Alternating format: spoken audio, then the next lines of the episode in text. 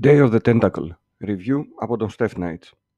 Η ημέρα του πλοκαμιού στα ελληνικά είναι ένα παιχνίδι περιπέτειας που αναπτύχθηκε από την Double Fine Productions και εκδόθηκε το Μάρτιο του 2016. Τα γραφικά στην επανέκδοση είναι εκπληκτικά και γι' αυτό αξίζει ένα μεγάλο μπράβο στην ομάδα ανάπτυξης.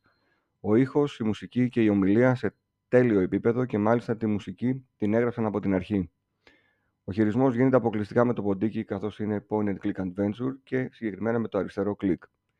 Το σενάριο έχει να κάνει με τους ήρωές μας που επιστρέφουν ξανά στη βίλα του μανιακού, ώστε να αποτρέψουν το πλοκάμι από το να κατακτήσει τον κόσμο. Κάθε καλό παιχνίδι περιπέτειας θέλει και ένα δυνατό σενάριο και ο τίτλος μας το διαθέτει και με το παραπάνω, καθώς διαθέτει και άπλετο χιούμορ. Πραγματικά θα γελάσετε πάρα πολύ με όλα τα ευτράπολα που συμβαίνουν.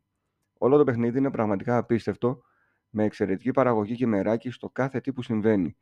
Η γρήφη είναι πολύ δύσκολη συνήθως και κάποιες λίγες φορές η λύση είναι προφανής. Δυστυχώς θα κολλήσετε συχνά καθώς θα πρέπει να στείλετε αντικείμενα από το παρόν στο μέλλον και στο παρελθόν έτσι ώστε οι τρεις χαρακτήρες μας να λύσουν κάποιες φορές δύσκολους γρήφου. Το χιούμορ και ο πειραματισμός με όθησε να το ξεζουμίσω σε λίγες μέρες και πραγματικά άξιζε τον κόπο. Αξίζει να πούμε επίσης ότι μέσα στο παιχνίδι προς το τέλος μπορείτε να πεθάνετε, αλλά πάντα σας αφήνει να συνεχίσετε. Τέλος, στο όλο πακέτο υπάρχει μέσα και το Maniac Mansion, δηλαδή το πρώτο παιχνίδι.